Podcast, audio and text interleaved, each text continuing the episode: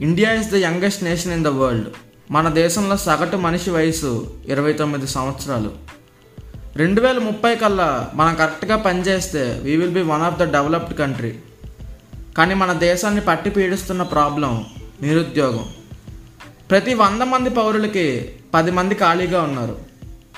అన్ఎంప్లాయ్మెంట్కి కారణాలు చాలా ఉన్నాయి కానీ సొల్యూషన్ మాత్రం ఒకటే అదే డిగ్నిటీ ఆఫ్ లేబర్ మనకు అర్థమయ్యే భాషలో చెప్పాలంటే ఒక ముఖ్యమంత్రి చేసే పనికి ఎంత గౌరవం ఉంటుందో ఒక మున్సిపాలిటీ కార్మికుడు చేసే పనికి కూడా అంతే గౌరవం ఇవ్వడమే డిగ్నిటీ ఆఫ్ లేబర్ ప్రపంచంలో చాలా ఆపర్చునిటీస్ ఉంటాయి. కానీ ఆ పనులు తక్కువగా చూసి మన స్థాయికి ఆ పని ఏంటి అని అనుకుని ఆ పని మనం చేయడం మానేస్తాం. అలాంటి సైకాలజీ మన దేశంలో అనాది కాలంగా ఉంది.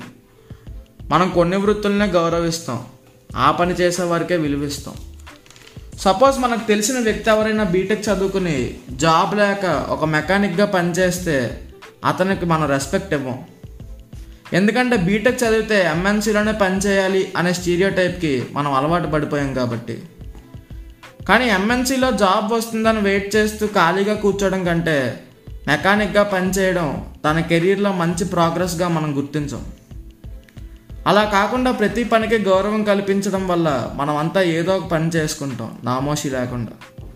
Something is better than nothing అని డిగ్నిటీ ఆఫ్ లేబర్ని ఫాలో అయితే India will be full of opportunities ఎవరికి అన్ఎంప్లాయ్మెంట్ అనేదే ఉండదు.